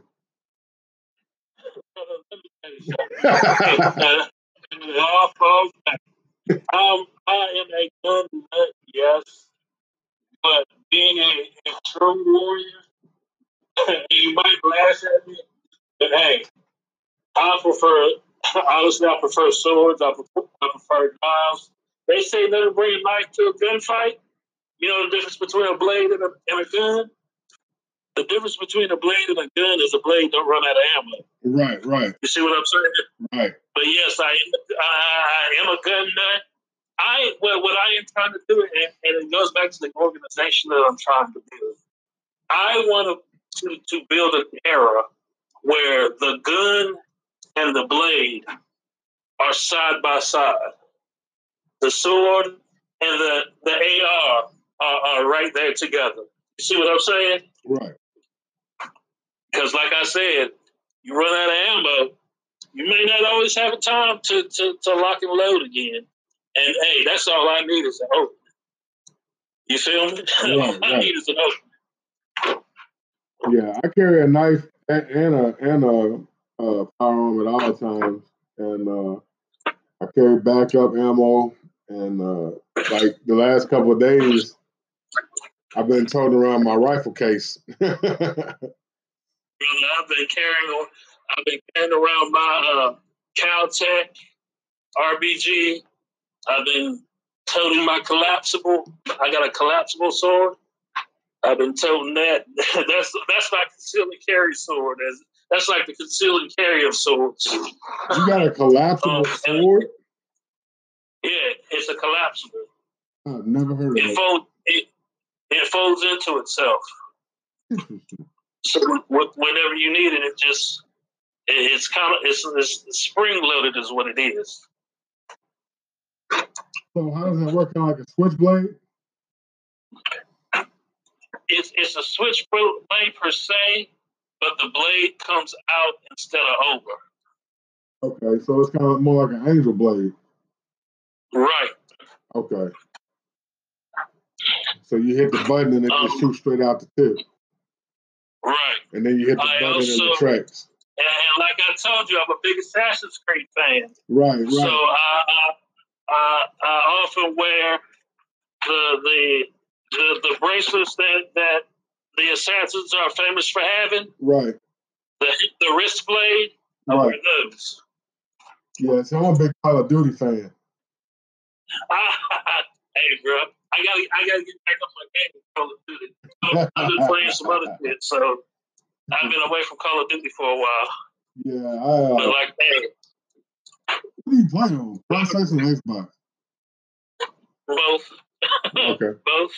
Okay, I'll have to get your gamertag. We'll have to get on the game, man. I, am my Xbox hey, guy. Hey, hey see, I, I want to make something clear, and, and it's funny. You know, a lot of people say, "Well, you you do a, some of the things that you do, you base it off a video game and fantasy." And it's like I said before, that may be true, but like I say, say there are always building blocks there for you to build off of. Because there's a, a lot of stuff that happens in video games that you can bring into reality, and it makes perfect sense. Exactly. I just, you know, to, to, hear me talking, and I've got this a couple of times, I sound like a big kid or, or, or somebody half crazy. But hey, I, I, back up what I say. I'm just going to put it to you like that. I am a big kid at heart. You know what I'm saying? And, and in, yeah, my, in my reality, I look at everybody should just get along, have fun. But I know that's not how it is, and I know it's not going to happen that way.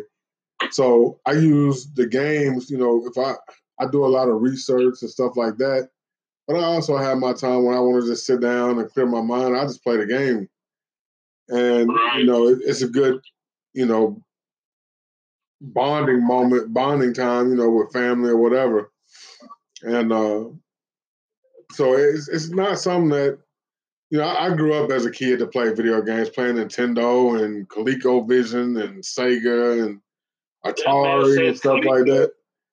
You know, so it's just something I never got away from. I don't play anywhere near as much as I used to, but I do still get on there and play sometimes. But you know, it, it's the world is people in the world these days are too serious and don't they're not really fun to be around anymore.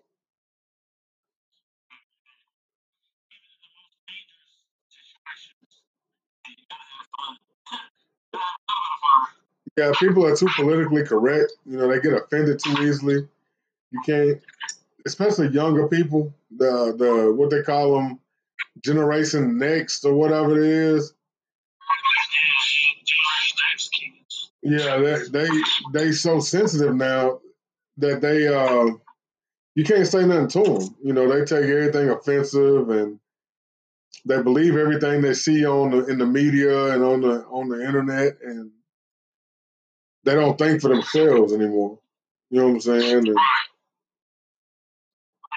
too politically correct. You can't say this, you can't do that, you can't talk to them this way, you can't talk to them that way. Yeah, talk to them. You can't spank them, you can't do nothing. I grew up. They, they grow up to shoot up a, when they grow up and shoot up a whole school or something of that nation, and they want to turn around and look at parents. Right. They, why did you discipline them better? I grew up in an era where if I messed up, whatever person saw me mess up would whoop me. They would call my mom and tell her. And then when I got home, when my mom got home from work, she whooped me again. you know what I'm saying? You know, I grew up getting my ass beat. you know. Man. That's, that's when you got, when you got hit yeah. you, get, you got hit so hard, you try and scream and nothing would come out. no, no, no. Especially as you got hit after you got the beat. Your friends ask you, did you get spanked? And right before you ask that question, you make that sound That's Nah, I, I had to trust myself. I used to do it, you know, myself. When when you get a whipping, your parents will whoop you, and they beat the crap out of you, and you over here screaming and crying. They're like, "Shut up! If I give you something to cry about." Man, why the hell? What the hell you mean? she had ass trophies. The little with the belt in the air, yeah, she had ass trophies. Okay. Yeah. And, and, the way we knew we was getting spanking, uh, no, we get ready to go, man. We go there and take a shower. We go there and take a shower. Get out the shower, she be standing there with a belt. Everybody was trying to ask you, but no, when you get wet, being hit by a belt, I tell you what, man. I think the most jacked up whipping I ever got. Well, my dad was older. My dad was born in 1906. So, right. You know what I'm saying? So my dad, he saw a lot. You know what I'm saying? But my mom, my dad, me and my dad were outside one day. He got mad at me for something. He didn't really get never get mad at me. But I did something, he got mad. And he was getting on to me. So I was like, no, I'm not gonna do whatever it is he's want me to do. And I started calling him out his name. Now mind you, my dad was an old head, and my dad wouldn't whoop me. I was I was his baby. So I was a baby of eight. So he wouldn't whoop me. So what he would do, he would tell my mother what happened, and she would whoop me. Which I think I would have preferred him to do. But I called him out his name. He told my mom when she got home from work. She chased me all through the house trying to whip me. I'm running my ass off. I knew she was fixing to destroy me. So I had the bright idea. I ran in the bathroom. I shut the door and I locked it. So he's like, okay, okay. So what ended up happening, she went ahead and she cooked dinner. I was in there for like two hours. She went in there, she cooked dinner. She got through her dinner. She was like, come on out, D. It's time to eat, baby. I'm like, all right, cool. My dumb ass thinking she done forgot. Dude, I swear when I opened that door, I thought I was getting jumped into a game.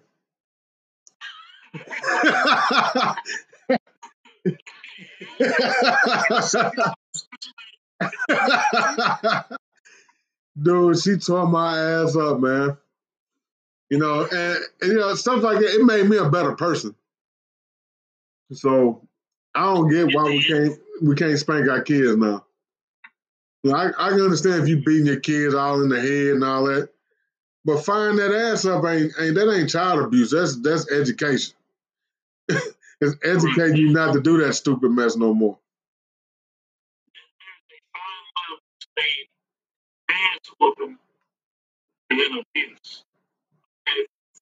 Me personally, my Hell yeah. Those are the, those two. From the cat to hat. Hell yeah. I'll smack them real quick. But don't do things like smack them in the face. Right. You know, think the big picture. No.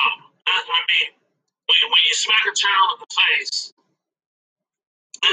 that's just I'm, I'm, I'm, I'm no person. A lot of people say, you know, that's a child.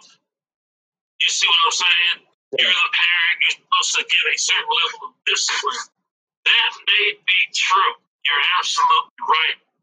But just because they're your child does not mean that that, part, that, that child is not a human being as well. Right.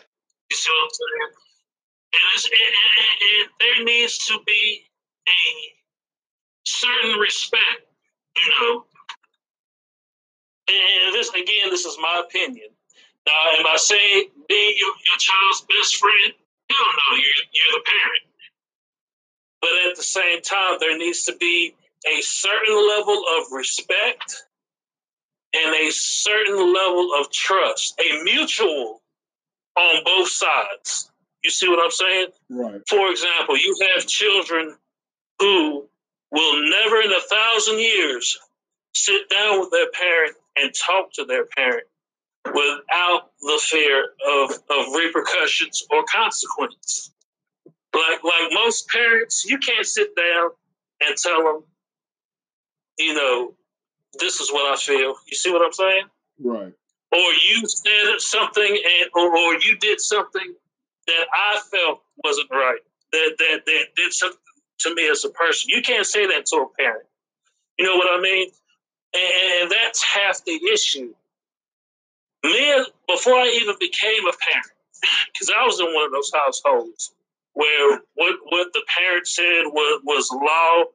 You really didn't have so much as a voice. Right. You know, should you spank your child, discipline your child? Absolutely. But there also needs to come a time to where, regardless of what happened, you should be able to sit down and talk to the child, and there be a real dialogue. And a dialogue means you hear the child out, and the child hear, hears you out. Right. Not just you know what I say goes. You see what I'm saying? Right. You can't have even even as a parent, you can't always have that because you have to remember that your child again is a human being. It has its own mind. It, they have their own feelings. Now, I'm, you know, one of those tree hugging hippies that says everybody hurts, everybody you know, hug a tree or some shit. No. But again, like I say, you know, there, there needs to be a, a dialogue, or there should be a dialogue between child and parent that that I that I feel often, especially as black, being black, because in the black household, you, you don't get that a lot. You don't get the chance to to actually sit down and hear something from both sides. You see what I'm saying? Right, right. Do you feel that us as I strongly feel that we have to educate our own kids on our history and stuff like that. Do you feel every parent should have that same mindset and take that obligation to make that happen, or should we should we depend on our educational system to do it for us? Hell no, no. When you, especially the education system that we have, hell no, hell no, not a thousand years. And, and it comes to a point of because we're letting our enemy teach our children. Uh, this was a society where we taught our children and taught them what they needed, and and we taught them what we felt was beneficial to them, then I'll say yes. But we don't have that. We are being taught by the enemy. And when you are taught by the enemy, you're not going to get the full extent of an education and what it should be. You see what I'm saying? Right. So in today's society, no. I think they're they're going to teach our children what they want them to know at the end of the day. Exactly. Unless.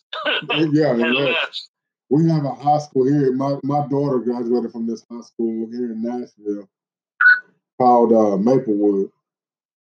Man, that school, that education that they get from that school, they literally give them enough to to help them walk the stage and get their diploma, and that's it. But when they come out and they hit life, they don't know anything.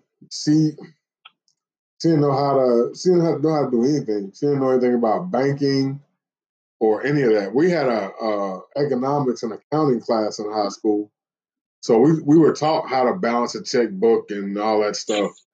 They didn't learn any of that. They didn't learn anything. Like we had driver's ed in my school. She didn't have driver's ed or anything. My daughter's 24. She still don't know how to drive a car. Damn. And see, see, it goes back. See, me you like we grew up, up around the same era. Yeah, I'm like, 44. I'm How old are you? I'm 44. Okay, I'm 39. So, so we were we were close. But uh, I never, we didn't have, you know, we had economics, but, but it was more of an elective. You see what I'm saying? It was an elective course that you could take. Right. And see, I never learned to balance a checkbook until I became a grown man. And that and that's something sad to say. I never knew how to write a check until I was a grown man. I learned in ninth grade. see? There you go. Yeah, I learned in ninth grade, and uh, so you know, it's it's one of those things, man. We we try and, and teach our kids the best. I try to teach my daughter how to drive, but she scared the hell out of me, man. She absolutely scared the hell out of me. And so I ended up uh, I ended up uh, saying the heck with him. I could, I was like, I can't teach you how to drive. You, you scare me too bad. I told her to turn, and she barely turned the wheel, and we're driving straight towards the mailboxes and stuff. I'm like, hit the brake. She barely hit the brake. I'm like, man, if you don't turn the wheel, hit the brake or something. She, I mean, she literally had my nerves tore up, dude. Like, I was ready, I was ready to just leave her in the car and just walk home. So, yeah, she never, she, her, her baby daddy, he taught her a little bit, but uh, yeah, not enough to get her her license and nothing like that. So I don't know if she ever get in a situation where she got to escape, and the only way she can escape is with a car. Uh, I hope she makes it.